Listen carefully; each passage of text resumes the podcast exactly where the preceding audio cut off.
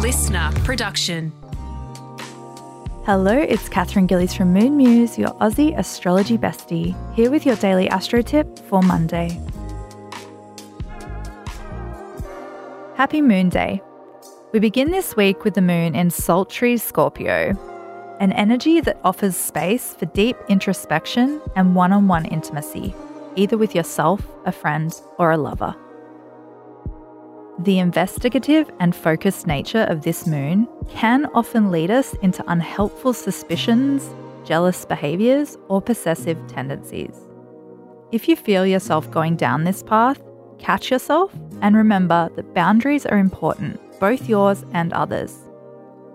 Instead of using your precious energy on something unproductive, focus that passion and energy on contemplation, meditation, and exploring the metaphysical realm. Tap into your higher self. Do you have any questions about your life? The answer is always within. You simply have to ask. That's all today. Tune in again tomorrow morning for your daily astro tip. And don't forget to follow me on socials at Moon Muse.